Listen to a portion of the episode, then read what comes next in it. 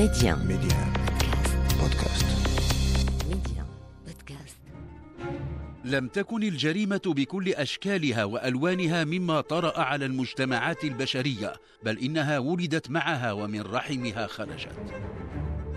عبر التاريخ شدت الأنظار جرائم وذاع صيت مجرمين ووقائع ألهمت العديد من الكتاب وجعلتهم يبدعون. الروايات البوليسية تنطلق من وقائع ومن ملفات تعاطت معها أجهزة الأمن تتبع خيوطها وصولا إلى النهاية. قد تكون نهاية أمام القضاء يفصل فيها أو هي نهاية حياة. تعرفت إلى العميد الممتاز الأستاذ عبد اللطيف بوحموش أمدني بقصص كتبها انطلاقا من قضايا تعامل معها من موقعه كمسؤول أمني. أسست على تلك القصص وكتبت لكم الصيغة الإذاعية لسلسلتكم ملفات بوليسية. سلسلة تعود إليكم الآن في صيغة جديدة خاصة بالبودكاست. معكم عبد الصادق بن عيسى في بودكاست ملفات بوليسية.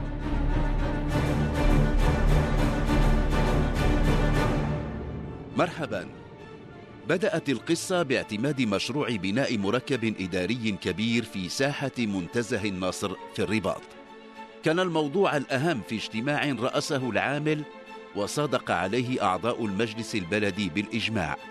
ولم يكن أي أحد يتوقع ظهور من يعارض المشروع ولكن ظهر من حمل راية حماية البيئة ليعترض عليها. نبل الغاية يخفي دوافع أخرى. نكتشف ذلك في هذه القصة. أملي أن تروقكم. سر منتزه ساحة النصر. في سجلات الاجتماعات التي انعقدت في مقر عمالة الرباط يستوقفنا اجتماع رأسه عامل المدينة في الثامن عشر من مايو من العام خمسة وثمانين تسعمائة وألف. حضر رئيس المجلس البلدي للرباط وعدد من أعضاء المجلس إلى جانب الوكيل العام للملك لدى محكمة الاستئناف ورئيس الأمن الإقليمي.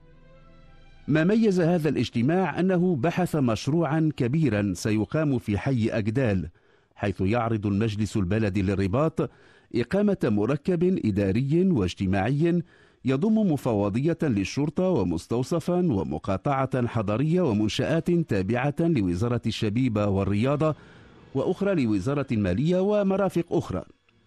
تقرر أن يقام هذا المشروع الكبير في المساحة التي يشغلها منتزه ساحة النصر. حينما عرضت الميزانية المرصودة لبناء هذا المركب للتصويت صادق عليها أعضاء المجلس البلدي للرباط بالإجماع. لم يكن ليغيب عن أحد من الأعضاء ما سيعود به هذا المشروع على حي أجدال والرباط. ولم يكن يخطر ببال أحد أن تعارض جهة ما هذا المشروع ولكن ظهر من يعارض بناء هذا المركب. جمعية لحماية البيئة تأسست قبل أشهر أعلنت معارضتها بل جعلت من الملف مطيتها في معركة ظاهرها الغيرة على البيئة والدفاع عنها وباطنها شيء آخر. ظهرت جمعية حماية البيئة بعد أن كانت صفقة بناء المركب قد رست على مقاولة مغربية كبرى طلب منها أن تبدأ في إنجاز المشروع. طبيعي أن تثير هذه المعارضة قلق السلطات المحلية في الرباط. خاصة وأن الجمعية انتقلت سريعا إلى الفعل الميداني واعتصم عدد من أفراد مكتبها داخل منتزه ساحة النصر وصموا آذانهم عن كل ما قد يقنع بجدوى المشروع وأهميته. تمت الدعوة إلى اجتماع جديد. طلب العامل من الحضور مناقشة المسألة في عمقها وأبعادها المختلفة. قدم رئيس المجلس البلدي للرباط عرضا فصل فيه أهمية المشروع والمراحل التي قطعت في سبيل إنجازه وطالب بتسخير القوة العمومية لإخلاء المكان وتمكين المقاولة الموكول إليها البناء من الشروع في العمل. الوكيل العام للملك لدى استئنافية الرباط وهو الذي يؤول إليه الأمر بتسخير القوة العمومية أبدى تحفظه فاستعمال القوة يجب أن يسبقه بحث للشرطة. يعتبر الموقف إحالة للموضوع على رئيس الأمن الإقليمي الذي كان حاضرا وطلب مهلة أسبوع لإعداد تقرير مفصل حول هذا الموضوع. انفض الاجتماع وتم الاتفاق على الثامن والعشرين من مايو موعدا للاجتماع المقبل. السلطات العمومية في الرباط تواجه تحديا حقيقيا. ما أن عاد رئيس الأمن الإقليمي إلى مكتبه حتى استدعى رئيس مصلحة الاستعلامات العامة التابع له وأمره أن يجري تحقيقا حول مشروع منتزه ساحة النصر وما إذا كان يسبب ضررا ما للسكان. لم ينس أن يحدد مسارا ثانيا للتحقيق أمر أن يتركز على تلك الجمعية الإيكولوجية التي تسعى إلى إجهاض المشروع.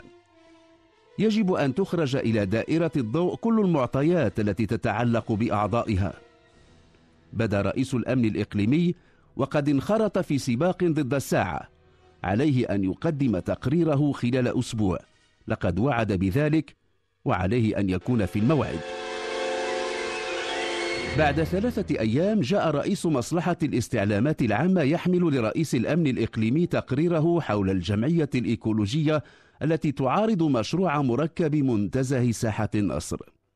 جاء في التقرير أن الجمعية تأسست قبل ثلاثة أشهر وأن مكتبها يضم مجموعة من المسنين من سكان الحي عدا رئيس الجمعية فإنه من السكان السابقين ومع ذلك فإنه يبدو الأكثر حماسا في معارضة مشروع منتزه ساحة النصر كان رئيس الأمن الإقليمي يجول بنظره في التقرير حين استوقفه اسم رئيس الجمعية رضوان الجيراني. كتب رئيس الاستعلامات العامة أن رضوان الجيراني نصب نفسه مدافعا عن مصالح الحي وأنه يحرك جماعة من المتقاعدين يتخذون من زاوية في منتزه ساحة النصر منتدا لهم يلتقون فيه كل يوم بعد صلاة العصر. رضوان الجيراني لم يكن اسما غريبا عن رئيس الأمن الإقليمي ولكنه لا يذكر على وجه التدقيق أين صادفه ولذلك طلب موافاته بكل المعلومات التي تخص هذا الرجل الذي يتحدى السلطات المحلية في الرباط. الذين خبروا دواليب الإدارة يصرون وهم صادقون على أن الورق لا ينسى ما يكتب عليه. صدق القول. في أرشيف الأمن الإقليمي بالرباط ما يكفي من المعلومات لمعرفة من يكون رضوان الجيراني لقد كان رئيسا لقسم المالية في وزارة الدفاع الوطني. تذكر رئيس الأمن الإقليمي وكان يشغل وقتها منصب رئيس الدائرة الثالثة للشرطة بالرباط أن رضوان الجيراني تقدم لدى الدائرة ببلاغ حول تعرض ابن له للخطف. كان ذلك في العام سبعين تسعمائة وألف في العاشر من أبريل على وجه التحديد. أمر رئيس الأمن الإقليمي بإحضار الملف من الأرشيف. طوال تلك السنين الماضية لم يظهر أثر لولد رضوان الجيراني الذي تم الإبلاغ عن اختطافه. تحكي صفحات الملف أن رضوان الجيراني أبلغ عن تعرض ابنه القاصر عادل الجيراني للخطف أمام باب المدرسة. لا شيء آخر. كان رضوان الجيراني موظفا رفيعا في وزارة الدفاع الوطني. ولذلك فإن الموضوع أحيط باهتمام غير مسبوق. خلال الشهرين اللذين أعقب عملية الخطف التي تم الإبلاغ عنها ظلت فرق من رجال الشرطة ترابط عند باب مدرسة عادل. ثم تم توسيع المراقبة إلى مختلف المدارس. رئيس الدائرة الثالثة للأمن في الرباط وهو الآن رئيس الأمن الإقليمي يتذكر أن كل الجهود التي قام بها للكشف عن مآل عادل الجيراني لم توفق وأنه قرر أن يوسع دائرة التحقيق لتشمل والد الطفل المختطف رضوان الجيراني وأم الطفل زوجة الجيراني والمعلمين في مدرسته وخاصة معلمته والجيران. لم يأتي التحقيق بشيء يذكر إلا إصرار معلمة عادل على أن الفتى لم يحضر يوم اختفائه إلى المدرسة. تغيب عن الفترة الصباحية ولم يحضر في المساء. كانت سجلات الغياب حجة دامغة. يذكر عميد الشرطة أن رضوان الجيراني حال بينه وبين الوصول إلى أم الطفل المفقود. أبلغ الوكيل العام للملك الذي لم يمانع في إحضار زوجة الجيران إلى مفوضية الشرطة لاستجوابها أو الانتقال إلى منزلها تحرك العميد رفقة مجموعة من أعوان الأمن إلى المنزل ولكن الزوج ادعى أن زوجته غير موجودة في البيت. في اليوم الموالي تلقى عميد الشرطة رئيس الدائرة الثالثة بالرباط مكالمة هاتفية من ديوان المدير العام للأمن. طلب منه الحضور. لم يتأخر وما أن مثل أمامه حتى انهال عليه بوابل من التوبيخ واتهمه بالتطاول على موظف رفيع الرتبة في وزارة الدفاع.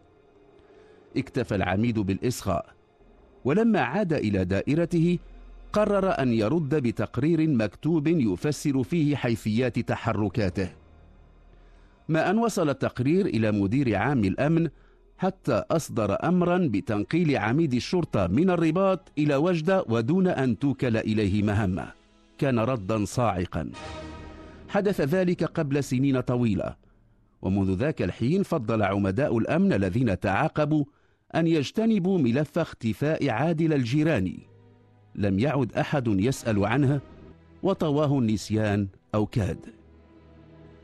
حاول العميد الإقليمي للأمن أن يكتشف رابطا ما بين اختفاء عادل الجيراني واستماتة الجمعية التي يرأسها والده في الاعتراض على مشروع منتزه ساحة النصر. رابط وحيد يبدو للوهلة الأولى. الشقة التي كانت تقطنها أسرة الجيران كانت تطل عليه. فأسرة الجيران لم تعد من سكان ذلك الحي منذ زمن. إصرار رضوان الجيران على تصدر المدافعين عن ذلك الحي ومصالح سكانه من الأمور التي تبعث على التساؤل. يرأس الجيراني الجمعية التي رفعت شعار الدفاع عن البيئة للاعتراض على مشروع ساحة النصر. ينفق عليها من ماله الخاص ويلح على أعضائها من المتقاعدين في الحضور بعد كل صلاة عصر إلى الركن المعلوم في منتزه ساحة النصر. مع مرور الوقت صار ذلك الركن يشبه زاوية من الزوايا الدينية. يداوم المجتمعون بالمكان على قراءة القرآن وأذكار مختلفة ولا يتفرقون إلا بعد صلاة المغرب. تزايدت شكوك العميد الإقليمي. تبدى رابط ممكن بين ذاك الركن من منتزه ساحة النصر واختفاء الطفل عادل الجيراني ذاك العاشر من أبريل من العام سبعين تسعمائة وألف. قرر العميد أن ينصب فخا للجيران. اختار فرقة من الشرطة القضائية وعهد إليها بمراقبة رضوان الجيران وأصحابه. وما أن أبلغ أنهم حلوا بركنهم المألوف قصد هو إلى محل سكن الجيران. طرق الباب ولما فتحت الزوجة قدم نفسه أنه زميل سابق لرضوان وأنه طلب منه أن يمر إلى هنا ليبلغها بأنه في انتظارها في الروضة. بعد دقائق غادرت المرأة البيت. استقلت سيارة أجرة وقصدت وسط المدينة. كانت سيارة للشرطة تقتفي أثرها. انتهت الرحلة إلى ساحة النصر. دخلت الحديقة. فوجئ زوجها بوجودها في المكان. وكانت الشرطة قد دست هناك عدة ميكروفونات لتسجيل الحديث الذي دار بين الجيران وزوجته. وفي لحظة أمر العميد الإقليمي بإطباق الفخ على الزوجين. اقتيدت الزوجة إلى سيارة الشرطة. هناك سألها ضابط عن سبب وجودها في الحديقة. قالت إن زوجها أرسل في طلبها زميلا سابقا له. كان العميد قد سجل الحديث الذي دار بينه والمرأة. شغل الضابط الشريط. زوجها طلب منها الالتحاق به في الروضة. لم يذكر عنوانا ولا قال الحديقة طوقتها الأدلة والحجج فانهارت. دقت لحظة البوح والإعتراف. قبل خمسة عشر عاما في تاسع أبريل من العام سبعين تسعمائة وألف أي يوما واحدا قبل الإبلاغ عن اختفاء الطفل عادل لم تتمكن من الاستيقاظ كانت مريضة يومها. وكان على عادل أن يذهب إلى المدرسة. كان طفلا يعاني من التبول الليلي اللا إرادي كان على والده يومها أن يتولى نظافته. فعل ولكنه لم يتوقف عن توبيخ الفتى وضربه. سقط الطفل. وارتطم رأسه بالأرض. بدا وقد أغمي عليه. نهضت الأم للمساعدة. حاولت أن توقفه ولكنه كان قد فارق الحياة. كذلك قالت الأم في اعترافاتها. أضافت سعى رضوان إلى تهدئتها وإشراكها في البحث عن مخرج من الورطة. تم الاتفاق على دفن الطفل في الحديقة المجاورة. تم ذلك في الليل. وفي الصباح قصد الجيران الدائرة الثالثة للشرطة ليبلغ عن عملية اختطاف مزعومة. كان رجال الشرطة قد أبقوا على رضوان الجيران في مكانه تم إدراج اعترافات زوجته في محضر وقعته ثم اقتيدت إلى حيث زوجها. كان صامتا مطرقا. فاجأه عميد الأمن الإقليمي بسؤال أهنا دفنت ابنك عادل؟ نظر الجيران إلى العميد. تذكره الآن. أمر العميد اثنين من فرقته بالشروع في الحفر. لم يكن له بد من الاعتراف. توقف الحفر إلى حين صدور إذن من النيابة العامة. نعم هنا دفن رضوان الجيراني ابنه عادل الذي قتله خطأ. أخرج الملف استكمل البحث ووضعت التقارير وتمت إحالة رضوان الجيران وزوجته على المحكمة بتهمة الضرب المفضي إلى الموت دون نية إحداثه. استفاد الجيران وزوجته من تقادم القضية التي مر عليها أكثر من خمس سنوات. نجا الجيران ولكن شبح ولده القتيل ظل يلاحقه معكم عبد الصادق بن عيسى في بودكاست ملفات بوليسية. ترقبونا في قصة جديدة وبودكاست جديد. سنكون معكم.